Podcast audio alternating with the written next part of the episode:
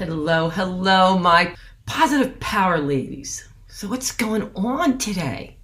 What are you doing this week to step outside of your zone, out of your comfort zone? What risk are you taking? What call are you making that you're like, oh my God, they may say no? Well, here's the deal. And I was talking to one of my friends out in California over the weekend, and we were talking about this. What if everything you went after, you just separated yourself from it? And even if it was about your voice, or doing a screenplay you wrote, or a book you wrote, or a business you created, and you could say, hey, we just weren't a fit. That person just wasn't in my zone right now. We weren't a match. And not take it personally. All right, that didn't work out then. I wasn't a match for them.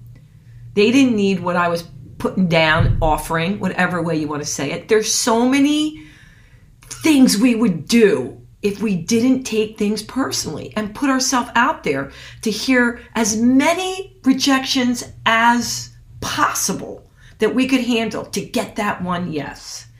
And when you put that space, I always call it that invisible space between you and the person on the other side, you can't take it as personally. So just for one week, I challenge you to do that. Take this week to put yourself out there in so many different ways and be okay if they don't answer the phone, they don't call you back, they don't like your product. Guess what? That doesn't mean it's not awesome and it's not amazing. And there aren't other people that would really love it. And the more you get that courage and that confidence, believe me, you will hear the yeses. And why am I talking about that now? Because my next two ladies who are coming on embody that. I love these women all the way from Dubai. These ladies, they are a dream team. And what they're putting out there and taking risks to make a real difference in the world, ah, they inspire me. I can't wait for you to hear all about Kristen and Paula. All right, guys, I love you. Don't forget support, rate. We're on Patreon. Would love anything that you can support us there. Make sure you share the podcast. Toodles.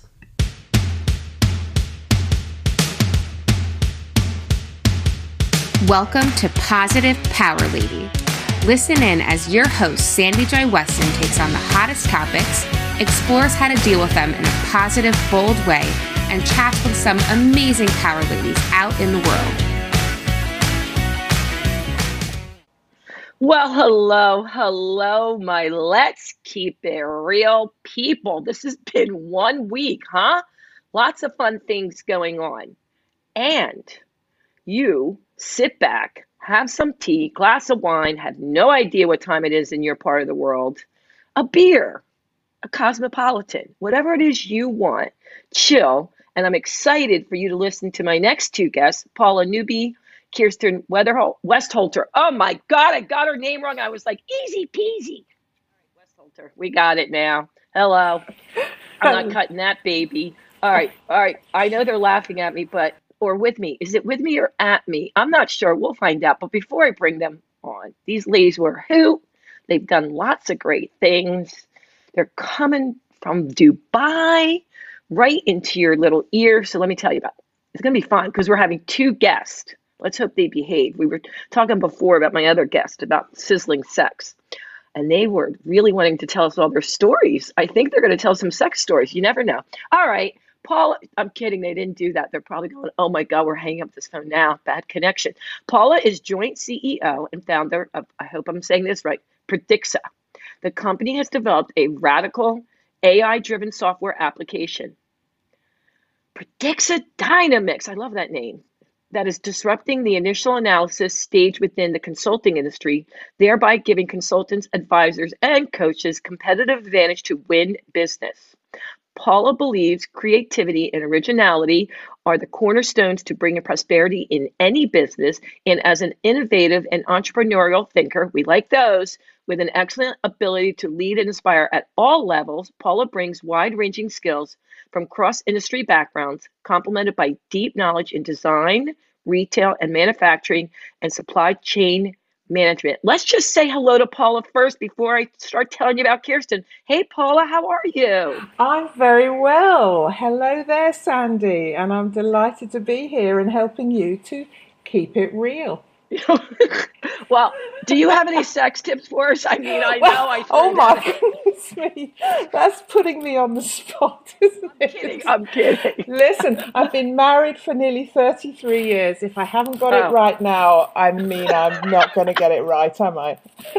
well, you know, if you've been married for thirty-three years, you might need some new tricks. I'm going to send you the interview. You know, I you never know wait. what you could learn. Absolutely, yeah. I can share it with uh, my husband. We can we can listen to it together. And you know what? He's gonna he's gonna like that, right? You got to shake things up after 33 years. I don't know. Maybe. Listen, I always tell my friends, they call me a prude, but I'm really not. Well, maybe I am, but here's the thing: I'm not a prude about. Whatever floats your boat, and the other person is happy with, it's consensual. I don't care what you do, you know, go yeah. have a good time with a tree, I, whatever it is, you know. Anywho, we're getting off topic. We better get your partner in here. Kirsten. Kirsten is a business strategist with more than 20 years of sector wide experience in consultancy and project management while working in the Netherlands, Germany, and in the UAE. Ooh, this is going to be fun journey. Kirsten is very passionate about business improvement, and with her company, Oh, I love this. You know what this means Rising Phoenix Consultancy. She provides services related to business transformations, customer excellence, and continuous improvement. She also supports companies and business owners to adapt to market changes and teaches them to think without a box.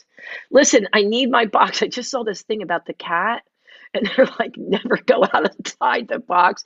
I was laughing. I know it sounds stupid. I was laughing forever, Kirsten. You know, how are you?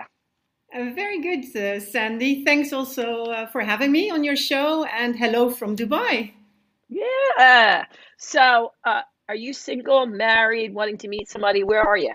Oh wow! Well, I have I have a past, haven't we all? Uh, I was with someone for 21 years back in the Netherlands, but hey, uh, my relationship hey. did yeah didn't survive my uh, call it escape to Dubai. Uh, so I was single for a long time, but actually I just met someone a month ago, and it's uh, it's really nice.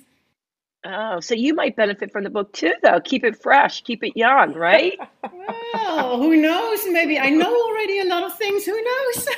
oh, okay, that's true. Um, Paula, maybe she's going to be sending us secretly. What they call it? DM me. I don't even know what I'm talking about. no, wait, what's that? Down? No, that's the down low. What is it when you instant message somebody private? Is that DM? Yes. Yes. Yeah. DM, Direct yes. message. Yeah, I think so. Yeah. Oh, duh. Direct. Oh my God. There's something wrong with my brain. All right. Well, listen. You ladies are who. I'm sure we could talk about a million things. We're going to try to get some tips in here, but I'm going to start with Paula with the thing I ask all my guests, and then we'll go to Kirsten. This is so exciting. We're actually having a what do they call that when you have three people doing the same thing at the same time, and you bring somebody in. Don't think isn't that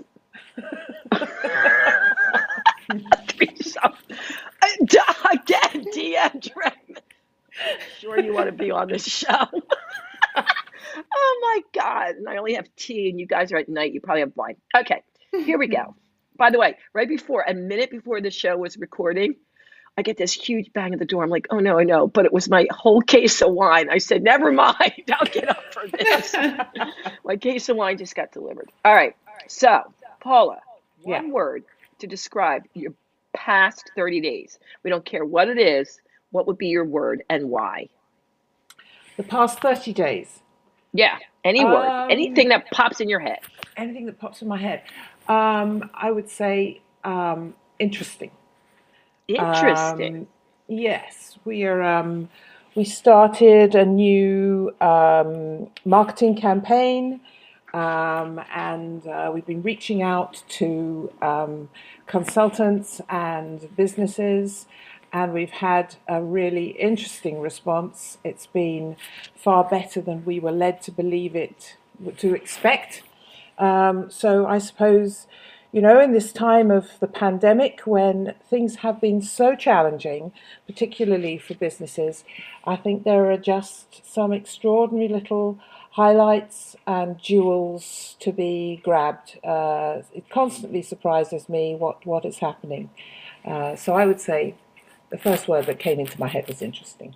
I like that. I like, and you know what? I've never had that word. No one has ever said interesting. So I love first. Thank you for that. All right, Kirsten, what's your word? You had well, time to think. That was yes. Clear. I just wanted to say that, but uh, variety is my word. And why is that? Because uh, if I look back uh, to the last 30 days, I've been doing a lot of different things. So, also business wise, I actually have been working with Predixa uh, as well. So, with Paula and her husband Zach. And a lot of developments are there. So, I won't repeat that because that you already okay. heard. Uh, but uh, next to that, I'm actually very thrilled. I'm working on a book uh, together with a friend of mine. And Ooh. I'm actually re- uh, writing poetry for that book, and it's getting into a stage that we're almost ready to publish it online. So that's very exciting.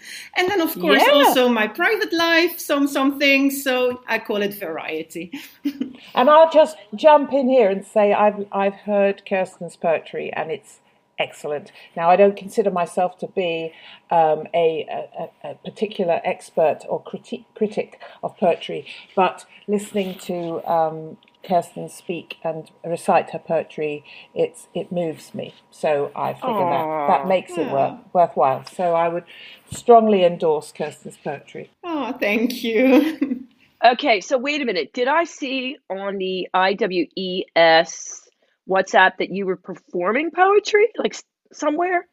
Uh, yes, correct. I uh, was at an open mic uh, here, and it was very exciting because it was like a mix of people, very young people, a lot of African, like rappers, Afrobeats, and then it was me, the, the white lady from the Netherlands, reciting poetry. But everybody was very enthusiastic, and uh, it was good. And I'm definitely going to do that again once we are allowed to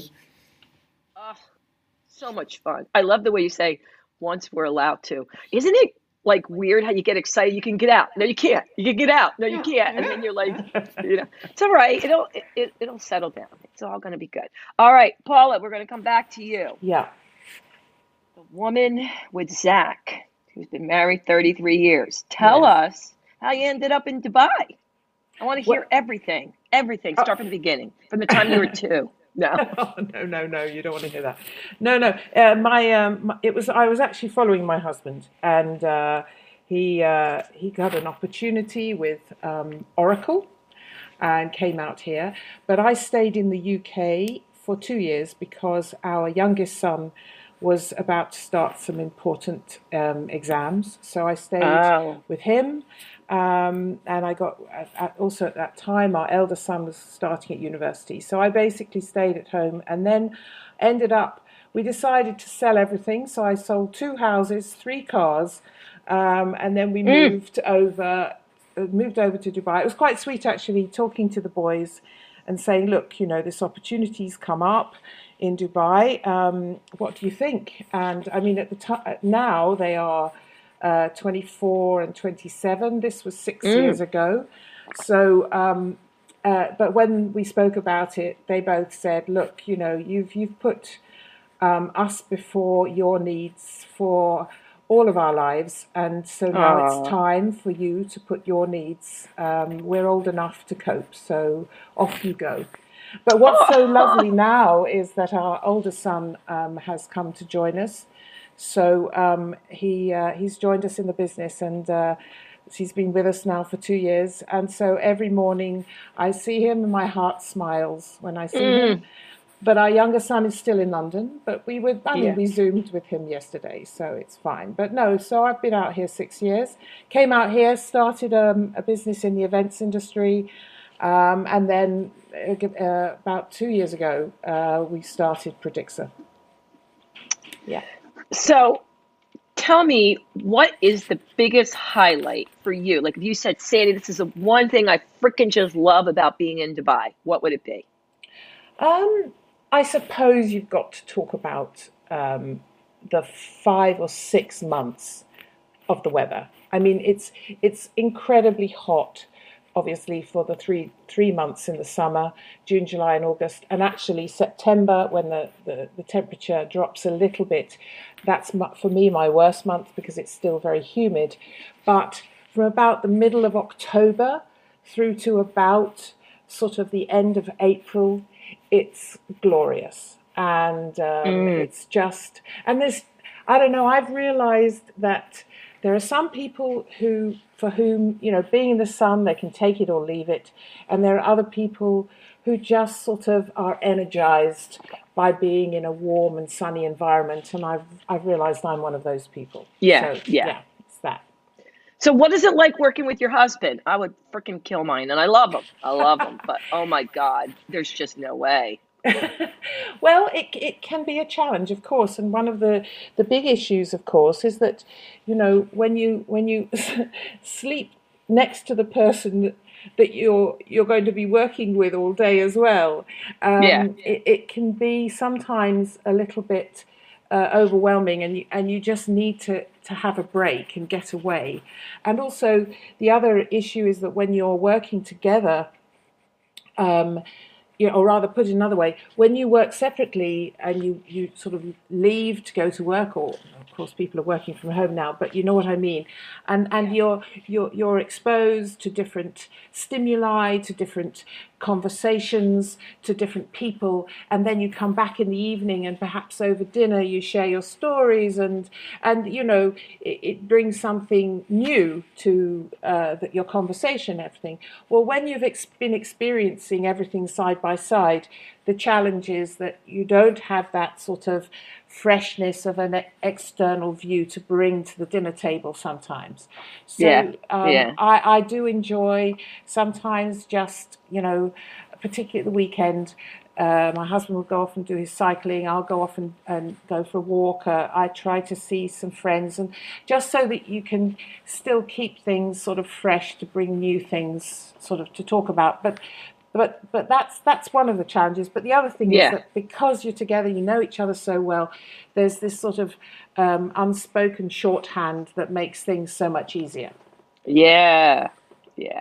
Do you compliment each other's strengths? Very much so, yes, absolutely. Um, and we also have huge respect for each other's uh, skills. And so mm. when it comes to discussing things, you know, um, we're, we're very much, you know, I, I have, I mean, I always say that, that um, I, have met, never met anybody uh, who can be thinking on his feet and turn any experience, any challenge into a positive sort of, you know, opportunity for sales or something.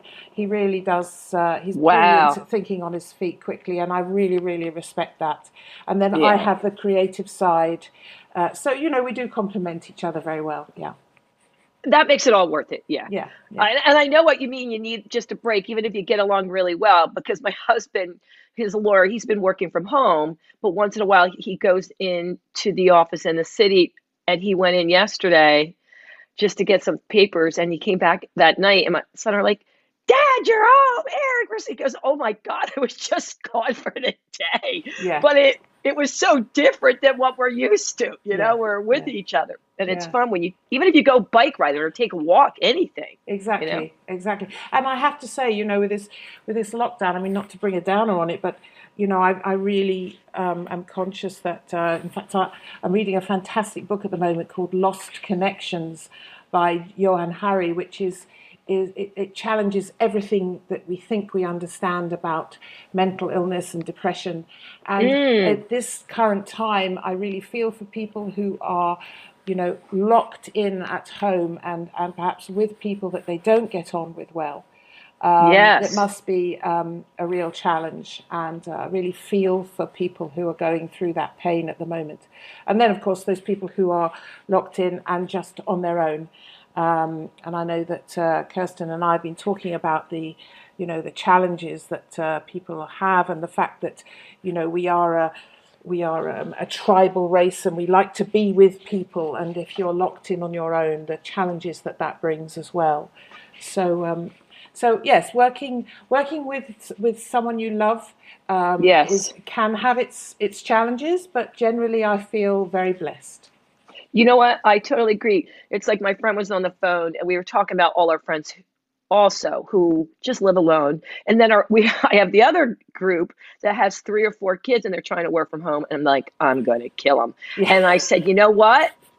Those people are happier. Even if they're going to kill them, even if they're running around putting crayon on the wall, it's much better than being alone, you know, because you can focus on something else. When you're alone, all you get to think about is what's going on out there, and it's mm-hmm. crazy. But I'm, I, mm-hmm. I'm, I am glad you brought that up because we were thinking of all the different fun ways to drop stuff off at people's doors and ding dong ditch. We've been doing it to a lot of people that are older or our friends that are alone. You know what? It puts a big smile on their face, a big, mm-hmm.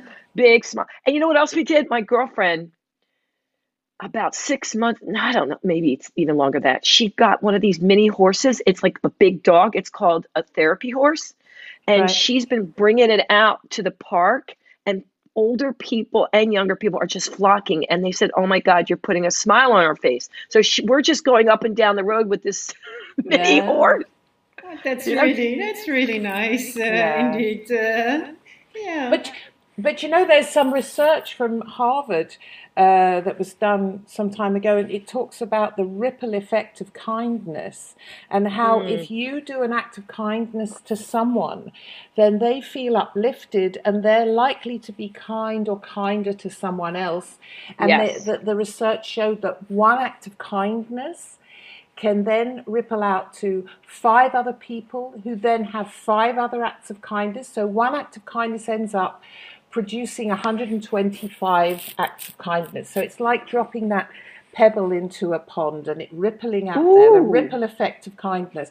And as I say, that, that's from some Harvard research. So if, if any of your listeners want to Google ripple effect of kindness, they'll, they'll find that. But exactly as you say, Sandy, this, you know, doing nice things is not just great for the other person, but it makes you feel good too, which of course Oh in this goodness, time of yeah. You know, with lockdown and everything, that, that with so many people feeling so anxious, it's a great way to just feel a, a little bit better. Yeah, I agree. And those little things, you people think, oh, it's so small. Like I, you drop off a, they're like a little card, or I dropped off a lollipop. Guess what? It makes a huge difference. And I'm glad you said that about the ripple effect because I didn't think about that. But a few weeks ago, I was in this coffee shop, and this young man that had to be in his 20s came up behind me, wasn't even in a car, and we were in there, and he said, I want to buy this woman's drinks. And it wasn't cheap, you know what I mean? It was like a hot chocolate with something my son wanted in it and a latte. I go, Oh my gosh, no way. And he had been working out, shoveling all day. He goes, Nope, your face just told me I'm going to buy you two beverages. I said, Oh, bless. and I said, "Oh my goodness!" And it did make remind me of the little things. Like I talk about that now all the time. And he wasn't trying to do anything because he just wanted to be friendly. He goes, "Nope, that's just the way it works. Mm. Go enjoy." You know, mm. and it was like twelve dollars. You know, and mm. I thought, you know, it reminded me do those little things, and it did. It spurred me on to do all those little things here. So remind you the little things really count. But speaking of switching the gears here, Kirsten, what's going on, girlfriend? You gonna read us some poetry? Ah, well, not tonight. Eh? I'm not prepared for that. Uh, Oh, I, can. I can still, I can, but I, I had been working on it this evening, to be honest, because I'm also working on finding like illustrate illustrations for the poetry. It's really cool right now. So uh, yes. Well, you'll have to let us know. Maybe we could connect it so the people know how to find your poetry. Uh, yes, no, no, absolutely, absolutely. Because uh, I'll keep you posted. Because uh, if all goes well, we will publish in March. uh, But first on Amazon Kindle. Woohoo! Yes. Pretty exciting. Okay, so So, what do you want to know? I want to know about your journey. I, first of all, I could talk to each of you for hours because there's so many little pieces I could pull out of everybody's conversation. Mhm. But from the Netherlands to Germany to mm-hmm. UAE, Tell us about well, how you got here.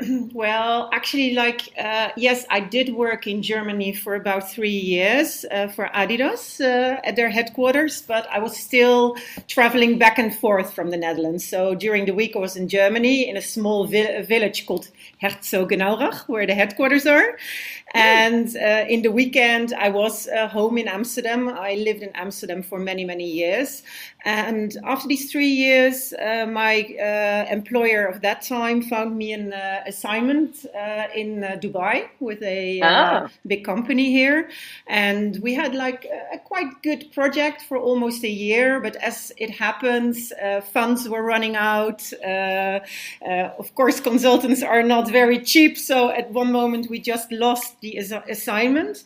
And I can still remember me uh, going back uh, to Amsterdam. I was traveling as well, back and forth, like 25 days here, a week back in Amsterdam, and I was still with my mm. part, or with my now ex-partner. And uh, actually, I was talking about it with Paula a few days yeah. ago that I was quite egocentric during those days. I still remember one day that I came back was my final days here in Dubai, and I was in Amsterdam. My uh, uh, boyfriend during that time picked me up from the airport, and I think we were five minutes on our way. And I was looking at him, and I literally said, uh, quite loud as well, "I just don't, I just don't want to be here." I just don't want to. And that is, of course, not very yeah. nice if you're in a relationship. Yeah. and I managed to say exactly the same to my two directors of the company I was working. And, okay. Uh, they were like, they were really entrepreneurs and people who understood like what could go on. So they were not angry, but they were, were telling me, okay, if you don't want to be here, what do you want to do? And uh, I literally said, I don't really know, but I have the feeling that the book is not done yet and that there are still uh, chapters to be written back in Dubai, but I just don't know how and what. And they told me, okay, go back or do what you want for a couple of months, unpaid leave. And that is what I did. I returned to Dubai for a month and I bumped into an old acquaintance of mine, actually a Dutch guy, who was then one of the directors of a German fintech company. And mm. he immediately offered me a job here. So, very quickly, and that was in 2016, uh, I moved to Dubai. And also there, I said at home, like, okay, I am going. I don't know about you, but I am going. Yeah, yeah. So, oh, so determined. Yeah, determined. But, but what was the case, Sandy? I think mainly, I think a lot of people, maybe also some of your listeners, are there or have been there. Uh, after many years, you can get bored with your life, even if it's a good life, if it's a safe life, if it's nice. Uh, for me, I was bored. I needed to do something else, and I did need to escape my uh, uh my comfort zone, and that is something I've been always an advocate of. I'm also helping young people right now to step outside their comfort zone by coaching them, supporting them, and you know to take that step and to like risk some things. Why not? And uh, that is also what I did also about two years ago when I started my own company, Rising Phoenix Consultancy. Um, yeah, I'm, I'm not an entrepreneur. How do you say that? Pure sang. I don't have the blood yeah. in me. My, my parents were no entrepreneurs, actually quite a tough background, etc. Um, I was 46 when I started my, uh, my company and I don't regret it at all. I don't. Woohoo! Yeah. so then you can be an influence on a lot of young people because you walk the walk and you talk the talk. And I agree with you, man. Good for you. Not mm. saying, listen, I'm just not even bored. I just I want to grow. I want yes. more. Yes. You know? So how did you find Paula? Uh, we actually met each other during a networking event, and maybe it's even more fun if, if Paula uh, tells her story, her side of the story. uh, I always like it when she tells people. well, I'll, t- yeah, I'll tell a story. So, uh, and unfortunately, because this is an audio recording, I'll have to um, explain it in visual terms. But um, we, were, uh, we I was attending um, a conference, and um, I wandered into the, uh, the, the hotel ballroom. You know where these conferences are held. You know, you walk mm-hmm. in, and um, and the layout was these circular tables. Um, in what's called the cabaret layout, you know, so you, instead of having uh, uh, seating all the way around, then you've got a couple of two or three seats missing at the front of each table, as so everyone can face the the, the stage. And uh, I thought, all right, okay.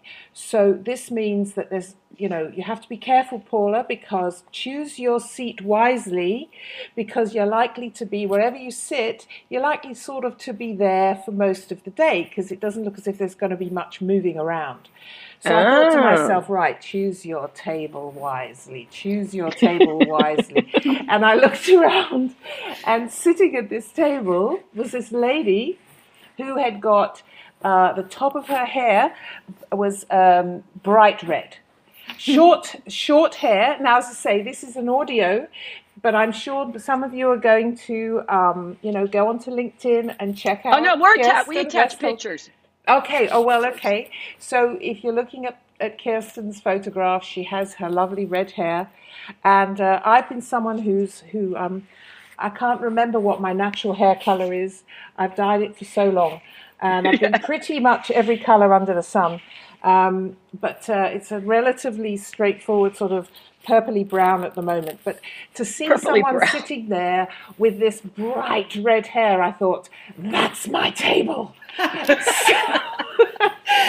so I went and sat um, next to Kirsten, and there were also there was also another lady there who um, was in um, Indian traditional uh, traditional dress, but she had what was clearly a very uh, beautiful and delicate sort of ornate tattoo on her upper um, on her forehead, and she was also. I thought to, thought to myself, now here's another interesting lady. So I'm set here. I'm I'm at the right table. yeah, and, from, yeah. and actually, I, am sure you remember, Kirsten, that we we were quite a popular table generally.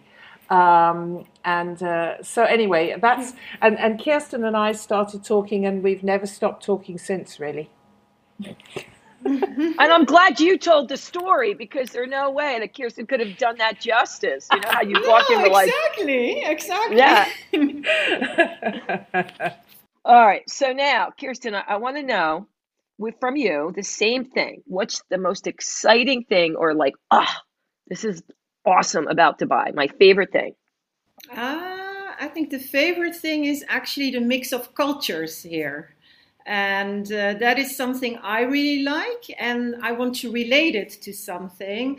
Uh, again, if I uh, compare my like life right now with my life back in the Netherlands, it's interesting to see. I always thought when I was looking at myself, wow, Kirsten, you've been a consultant for such a long time and uh, external consultant. You must be very like uh, adaptive and flex. Uh, we, yeah, adaptive. Uh, I thought so uh, up till I came here because yeah. Uh, it is like a melting pot of cultures and I really had to adjust, and I think I did that very, very well. And now also, uh, I, I, do know a lot of different cultures, also business-wise and uh, in my social circle. Uh, but for instance, one struggle, and I, I do say I like it, uh, the culture, but there are struggles as well. And for me, it's the thing around time, you know. Uh, I'm Dutch, and I don't know if you know, Dutch people are very punctual. Germans are even worse, but we Dutch can do like we are strict with the time. So uh, it's not handy if you have that uh, in your mindset when you're here, especially not if you're working uh, in, for instance, an Arab or uh, sometimes Indian cultures. They're more relaxed, just like maybe you can even compare it with uh, Southern Europe, like Italy yeah, or yeah, uh, Greece. Yeah. And um, I found that so difficult and sometimes still find it difficult that if you have yeah. a meeting with people 9 a.m., then don't show up at 9:30 a.m. or 10. Yeah, yeah, yeah, and, yeah. And that that is difficult. But anyhow, you you do learn some things, but you also learn. Um, yeah, how to get a little bit easier with things, and uh, it helps. It helps, and it also helps with other cultures. I, I mean, to open up more. Um, I'm not afraid anymore to like show my own struggles and be vulnerable towards people mm. because you really get a lot of things in return. And specifically, if I look at people who are not from Western countries, uh, they are more often more emotional and more they tend to share a little bit more. Yes, yes.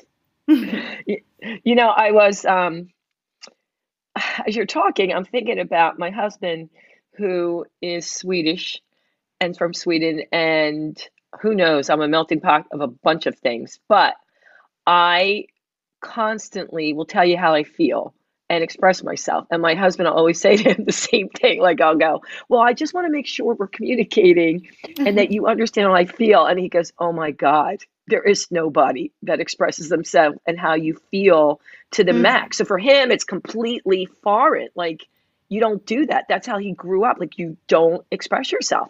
And it's hard for me at times. I can't imagine like being like working and how do you adapt to all that different change. But I also think it's exciting you know, it to is. be like, yeah, and to be accepting of this is how you are and this is your culture and how can we work together. I think that's awesome sauce. Because I remember even just going to Cancun, Mexico, and it was totally different there. And people were like, uh, you were supposed to be here uh, an hour ago. Oh, 15 minutes, 15 minutes. And they'd be like, you know, sleeping, like, what do they call it? A hacienda, like they were taking their naps somewhere. And I thought, oh my God, how could you say you were going to be here and then show up two hours later? But it was their culture. They were looking at me like I had four heads. So, Kirsten, what is the one thing, though, that you've done? Because I think people would really benefit from this, Kirsten, when you were saying you are very punctual, you're on time, and other people, it's just like, yeah, I come in this time and that. How did you change your mindset to be accepting and not get aggravated or anxious about that? Uh, I think gradually you do adapt, and what you do see if you can be a little bit more relaxed around it, but still firm. Like it's not that I accept everything around that, but it's not like I can't make real nasty com- comments because that is not working unless it, these are people like maybe also from Europe. So it's more trying to not be bothered a bit about it. And uh, uh, sometimes I have a trick with this, and I okay. do that with I do that with certain friends. Uh, so it's more in my social circle. But as I told you, I have quite some people from different cultures in my social circle. If I know that these people are usually late, then if I really want to have them at 7 uh, uh, p.m., I tell them yeah. 6, 6 p.m. and I show up at 7, so everyone happy. Yeah. yeah. it works. you know what? I don't even know if it's a culture thing because I have friends, no matter what, they're going to be 45 minutes to 90 minutes late. And I mm-hmm. do the mm-hmm. same thing. I yes. do the same exact thing. So yeah, good for I you. the same with my husband. He's he's useless with timings with things like that. Really? Yeah, yeah. If I didn't do that, you know, I've I've been so stressed on almost missing so many trains, boats, and planes. So I, I take that whole, you know, quota time forty five minutes earlier, and then we'll we'll still be late, but to the time I said, but I'll I'll, I'll be less stressed. Yeah. Yeah, yeah and, I agree. And, and I must say, like ladies, that sometimes it does help to really make clear that it's not so nice, that you don't really like it. I did it actually a while ago uh, with uh, some meetings I had with the same people, and every time like things happened that I was there waiting, they didn't, they were late or didn't show up, and it was all online meetings. And um, one of the persons made a remark which was mm, not so right for me. Uh, the person said, like, yeah, but it's very difficult for me to be on time uh, because because I'm so busy with so many things, and I have a family and I have kids, and that yeah, I had I had difficulties with that, and at yes. that moment, I do tell someone like, "Okay, my time is as valuable as your time is to you, and don't give me that excuse." And I, am direct in those things, and that's also good. my background. no, it's yes. good. I'm glad. Mm-hmm. it may not. I always say to people, I like, listen, I don't know if I got through to them. I don't know if they're going to change, but it's important to me that I tell you how I feel. You know, because I I was I just had a meeting the other day and the guy goes, Sandy, you're wasting your breath. There's nothing you could say, is what he said to me, that's going to change my mind. And I'll call him Billy Bob. I said, I know, Billy Bob, you are that stubborn, even to the point that it could hurt your business. But that doesn't mean I'm still not going to tell you because I need to tell you. And if you don't receive it, that's on you. So, which I'm, I got to make sure we get this in because I'm looking at the time. I'm thinking, holy moly, we could go forever. I need to know, Paula, start with you. Like, yeah. what's your main goal with your company with Kirsten? Like, what do you guys, what do you, what's your main thing you want to accomplish, like in the next five years? Well, I mean, we're, we're reaching out um, we started the business um, officially two years ago. We've had a few sort of changes and whatever, but now we're we're really moving forward. And um, Predixa is essentially this brand new AI-driven diag- business diagnostic application, mainly for use by consultants. And as you explained, it it's uh, it, it, performs in a fraction of the time um, the interview process that usually t- typically takes weeks and weeks and sometimes months, and we do it in a matter of days. So it's it's really disrupting the whole of the um, the consulting business. For, uh, so it's a, mm. a, tool for the consultants. But so I suppose uh, um, you know we we just want to get it out there. We want it embraced by as many consultants as we can because we know it can help them win more business, and also it helps to deliver huge value to their clients. Mm. Um, so it's a real win-win, you know. Uh, so our yes. our our vision is to um, you know get get this out and get it used by as many people as possible. It's the same with any disrupt disruption technology. You know, it takes a bit of time for people to understand what it's doing and accept it because it is different, and um, perhaps sometimes people are a little bit I wouldn't say afraid, but you know, well, I need to I need time to just sort of process how it works and, and what it does. But we're finding when people do use it, it's it's it's revolutionizing the way they're approaching things. So I know that um, you know I'm sure I speak for Kirsten, and she'll speak for herself, of course. But we're, we're very excited about this, and and the, the responses that we're getting have been great. So that's mm. that's what we want to do is just. Uh, continue to get it out there, get people using it, um, and uh, hey, you know, build it into a successful business. But you know, we, we our, our, passion is is seeing people succeed, is is is yeah. helping people to, you know, be more efficient um, and and be successful. And we know that we can we can do that. So that's that's what we would like to do. So, Kirsten, what size companies are you guys going after? Like, what's your ideal client? Um, we actually uh, approach the market twofold. So, uh, on one hand, we are really targeting uh, consultancies, and you need to think about more like the business transformation consultancies or management consultants preferably, preferably the uh, boutique ones or the bigger ones. It doesn't mean that we rule out freelancers with like really good, thorough uh, experience because we can't have like these juniors in the field. Uh, so that's on one side, and these are consultancies uh, not only here in UAE or the Middle East, but definitely also in other English-speaking countries. So, for instance, we're talking uh, with with uh, people in Australia, UK uh, is of interest, and of course, US is interesting, and South Africa as well. So that's that's one part of it, and mm. the, and the other part is actually if we talk about the direct clients. So uh, once again, with the consultants, it would mean that these consultants consultants will reach out to their clients or to their target customers and they can use our tool. And if I say that we are reaching out directly to clients, you need to think of like uh, definitely mid sized and bigger companies. So, uh, with a, a, nice size, like I would say, again, like 100 people or more who could be respondents. Because if it's a very, very small company, like 10 people, 20, it's still possible. But uh, the more people you have, the more data you have, and the more impact we're able to bring with this tool. Mm. Mm. Yeah. I mean, Yeah. just to, to say there, Sandy, we, we had a client a little a while ago. It was a it was um, a media company. It was five different agencies that had come together over the the course of about uh, the last two years, and they were spread around the, the globe. Uh, they had offices in Beijing, um, in uh, Fra- in Paris, in the UAE here, in in the States. And um, but what was happening was that the uh, the company was working in silos. You know, you can imagine, and and the the executive team were trying to work out right. We yes, we need to be more successful in our sales, but we can see that some things are holding us back. How you know what is really at the, the bottom of this? What what can we do? So we ran Predixa across the whole organization. Um, I mean, the process itself, uh, it, it, to put it simply, it's, it's very much like um, the simplest terms is to say it's like a survey. But surveys are flat. When you run a survey normally, everyone gets the same questions.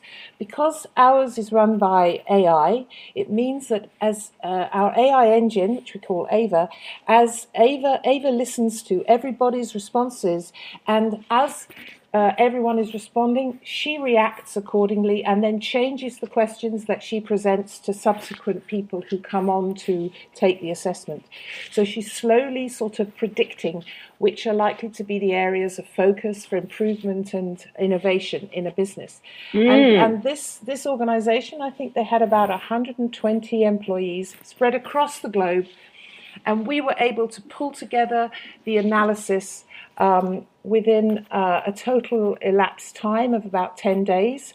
Now, if you think about a consulting company trying to get across the world to interview everybody and gather all that data and then pull the results together into a meaningful analysis to present to the, the executive board, it would have taken certainly weeks, possibly months, and it would have cost a huge amount of money.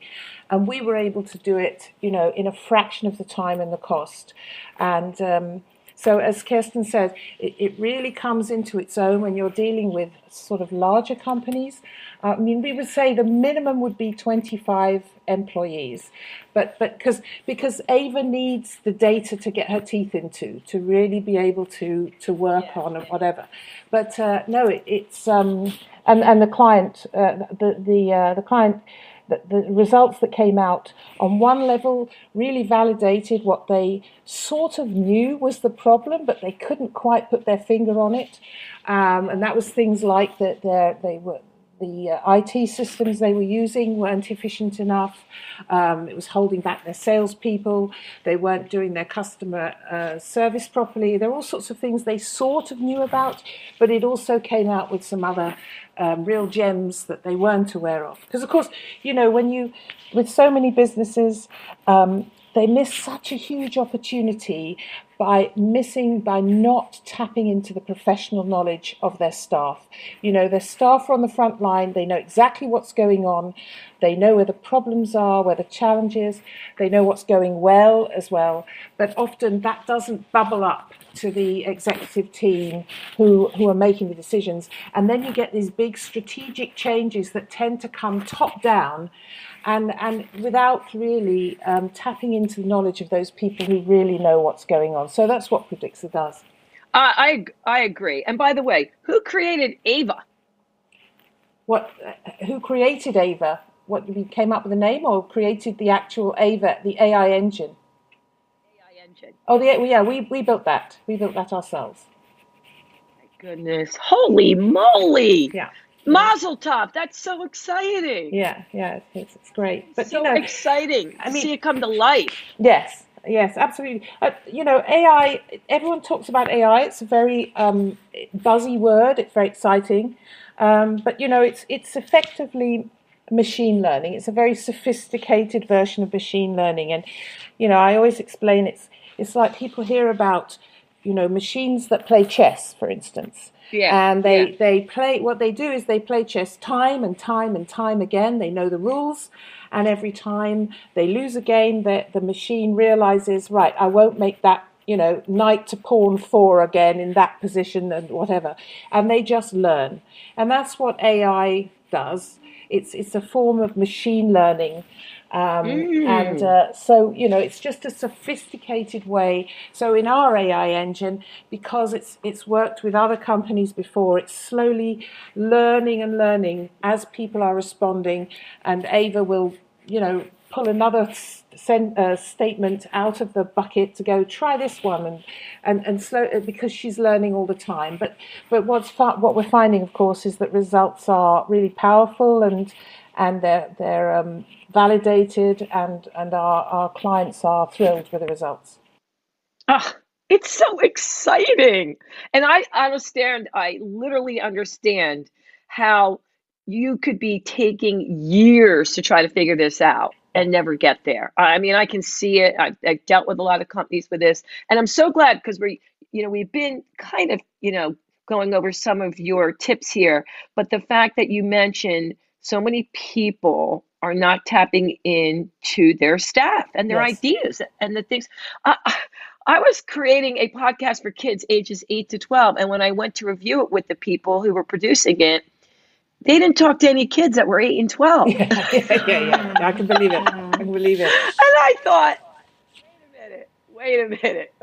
you know? Yeah. And then I was creating a journal and I was and I was going back and forth with my publisher. I was like, you know, have you guys talked to eight to 12 year olds? Because that's not what they think. And I don't you find that funny? Like, wouldn't you do that the first exactly. thing? Exactly, it's extra. There's a there's a lovely story that that uh, I, I, talk about in terms of tapping into the knowledge of your staff, and and it, it's to do with UPS. You know, I mean, obviously you've got a lot of people around the world, but from your American um, uh, audience, and uh, as uh, of course you know, in the States, as indeed in, in Dubai, at, um, at uh, a junction with traffic lights, if you want to turn right, you get priority, don't you? You don't have to stop at the lights. You can just keep moving.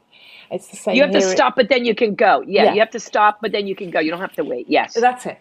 So, anyway, uh, there's a big meeting with all these drivers, um, and uh, and uh, one you know one of the drivers sticks his hand up and says, "Look, you know, um, just a thought, but um, I've noticed that when I'm turning left at junctions, I spend a lot of time um, waiting, you know, and idling at waiting to turn left.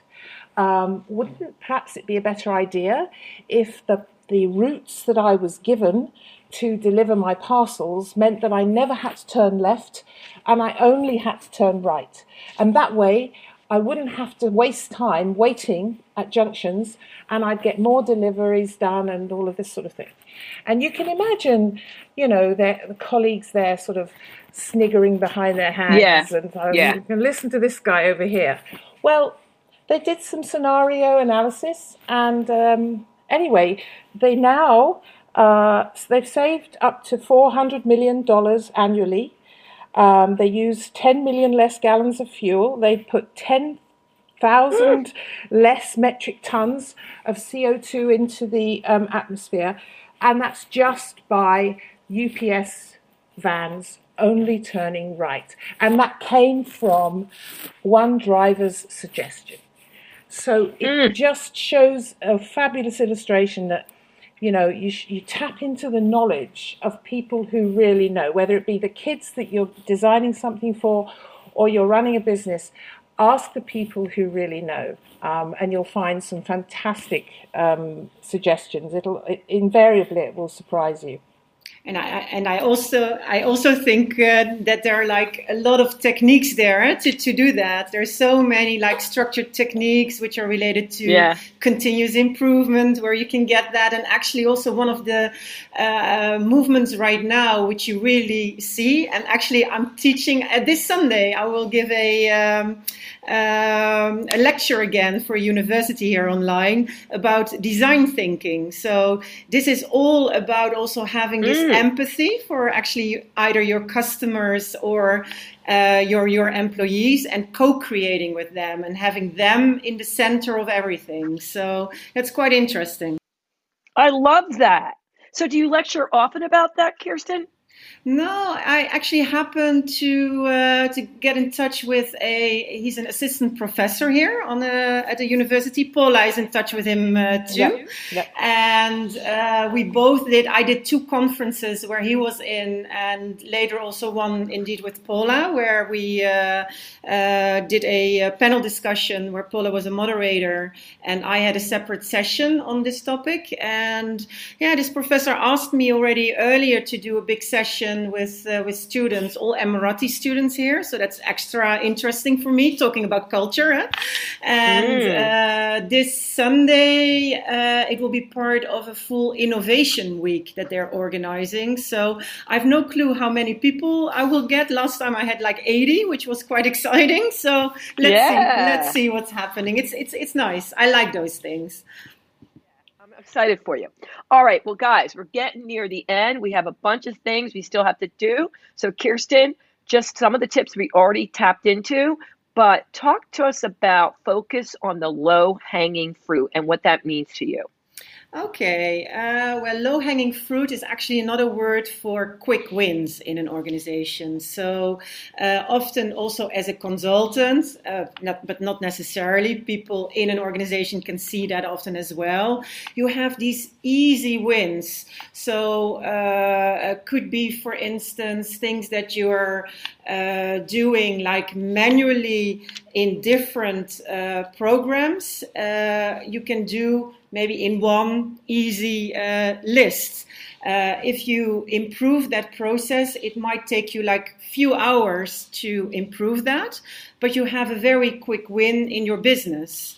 And uh, that's also indeed another terminology for low hanging fruit because also if you have an, an apple tree and you have these apples like really hanging like low above the, the, the ground, it's easier to, to pick them than to climb up all in a tree. And uh, I believe, and I know that Paula is on the same track here, is that uh, when you're able to harvest these quick wins, you have very quick results for an organization and they're really moving into the right direction. And it's not the time anymore to have these very huge, um, uh, call it change programs where you have to wait for you don't know how long for uh, the results to show up. And also, right now, in the current times, there are too many changes and there are too many things unknown. So, you can't plan that far ahead. So, for instance, if you want to exchange an, a legacy system in a, in a company, which usually takes like at least a year, if not longer, uh, what if the world has changed after that year? What and and you have invested so much money in that. So we believe mm. in making these very quick uh, wins, which again we can also do with our software. So it is actually yes. focused on these quick runs as well. Well, I have to say something. You two ladies must have a hoot I wish I was over there in Dubai. You guys are like a riot. I mean, you must have so much fun working together. We but we got to go to rapid fire. So I'm going to go back and forth. I'll tell you who's going to answer the question. Just fun little questions to get to know you. Does that sound good before we wrap up? Sure. Yeah, sure. All right, Paula, you're first. If you were going to be an animal, what would you be and why? Oh, it's um I think it's a tiger. I just love tigers. And and interestingly, I've always I've always loved tigers, and uh, tigers are the king of the jungle in India. Mm. And my husband is originally from Pakistan, which of course before partition was part of India, and his name means king of the jungle. Ah, spooky, spooky. But anyway, no tiger. All right, Kirsten. Uh, well, if I am, uh, I need to to choose a like real animal. I would say a dolphin. Uh, why? Uh, because uh, dolphins are very very intelligent and uh, also playful. And okay, secretly, I do have an, a dolphin inked on my shoulder long time ago. Ah. and if it were a mythological creature, definitely the phoenix. And and I have to tell you, Kirsten has the most beautiful tattoo of a phoenix yes. on her left on her left well, arm. We're going to have to get a picture. tattoo I've ever seen. Well, you're going to have to because we will put pictures up of you guys. We need a picture of that, so you have to send us one. Okay. Kirsten, Yes. what's something you can tell us about yourself that most people may not know? Ooh, now you're asking something difficult. Let's see, let's see, let's see. Could be anything. Yes, yes, yes, yes. Oh, yes. Uh, okay. Uh, a lot of people still don't know that I'm a whiskey mistress. Okay, please explain. I knew that you're going to say that. Okay, it's not as exciting as you think it might be, but I am here uh, in a. Uh, I'm part of a whiskey group here in Dubai, and the person who is in charge of everything is called the master or the mistress. So yes, I do keep a blind. Ah. I do keep a blindfold at home, but it's just for whiskey purposes. I was like, I knew we'd get back to sizzling sex. Like. Well, but when you said whiskey mistress, all of a sudden I create these pictures in my head of the old west. You know, people coming in, slinging a gun, putting a shot of whiskey down. All right, Paula, what about you? Well, I have had the chance to think while Kirsten was doing that. Um, uh, many years ago, um, uh, I uh, uh, Prince Charles stood on my foot. Um, so uh, just Oh. to explain, I was in London. Uh, we were in uh, in theatre district, and I was walking along the street, busy chatting to a friend of mine, and um, I was just vaguely aware of this car pull up and somebody get out of you know the door was opened and somebody got out of the car and I didn't really notice and uh, he stood on my foot. So that's my shoe? Did you frame it? What did you do with it? I was so surprised. And he was surprised, and his security guard was surprised, and we just went, whoa, and then I wandered on. But I thought I should put that on my CV. Prince Charles has stood Yes. on my foot. Yes, absolutely. That, that's a song, man. Paula, favorite color? Pink. Really, really bright, bright, bright pink. Cerise pink. Paula, your favorite food? Uh, my favorite food is probably um, avocado. Oh my God, who picks avocados? That's too healthy. All right, avocados. All right, Kirsten, what about you? Favorite color? Do you still have to ask? Definitely Red? Red, yes. Red. I mean, yeah, well, you never know. You could have changed. Now it's I blue. Who knows? I know, I know. Okay, and favorite food? Um, I would say in general Thai food. Okay, have you gone to Thailand? Yes, I have. Yeah, a couple of times. Yes. Great. All right, that's a whole nother podcast. Okay, back to Paula. Ready for this one? It's not a big one. Just a hobby, something that you like doing in your free time. I love playing my piano. I do have a little baby grand here. I play just personally for my own pleasure. I have enough music here that's at a level um, that I can sight read, and uh, I also sing, although not at the moment because all singing is um, banned. But I sing. I've been trained, semi-professionally trained for soprano. So classical music, singing, and playing my piano is my absolute passion. Okay, wait a minute, wait a minute, wait a minute. I have so many questions. Did you say singing is banned? Yes, I mean in terms of it being in a choir. Oh, okay, you're Yeah. giving me a heart attack. No, no, no, no. Singing on your own is fine, but it's singing in a choir. It's one of those um, super weren't spreader allowed to events. sing. Well, my family doesn't like when I dance around the house, and they were trying to ban it. So I thought you weren't allowed to sing in your house. No, singing in a choir. I really miss it. I really miss that. Okay. Oh my God, that's too funny. Okay, now I fell so far off track, but the hobby definitely be singing and playing the piano. So, what about you, Kirsten? Um, I would say like one of my biggest hobbies uh, is indeed uh, writing. So the poetry writing, I do see that as a hobby because it's definitely still in an amateur status. And yes, a hobby, but also unfortunately I can't do much about that. And I think um, nobody can. Uh, traveling, I really love to like uh, explore other cultures, meet people. Uh, uh, yeah, mainly these. Uh, and yeah, I like to be uh, outdoors as well. Yeah, me too. And we'll be doing that soon. All right, Paula, last words. Is there anything you didn't get in that you want to say to the people of Let's Keep It Real, baby? Well, I think the only thing I would say is that uh, you know this is this has been a really challenging time, but there have been some extraordinarily wonderful things that have come out of this this time.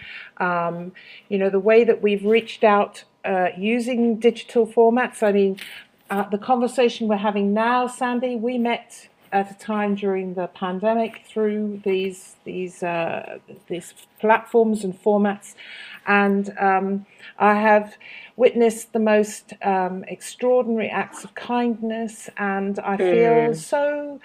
You know, it is a challenging time. It gives it, people are very anxious, but you know what? I just believe in the ultimate goodness of people, and I think we're we're going to get there, and we'll get better. We'll be better as a result of it. I, I feel sure. I, I agree, Paula. So, how can they reach you?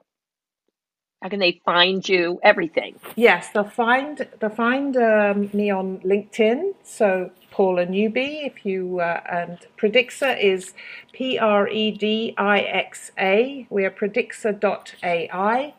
Um, so, and paula.newby at predixa.ai. Those would be the suggested routes to get hold of me. And I would love to hear from some of your um, listeners uh, just, just, to, just to converse, you know, digitally. It'd be lovely. Yeah, yeah, they will. And Kirsten, what about you? Anything you want to say we didn't get in? Uh, yeah, maybe, and it's a little bit in the same line as Paula did, but it has to do with like the current situation as well.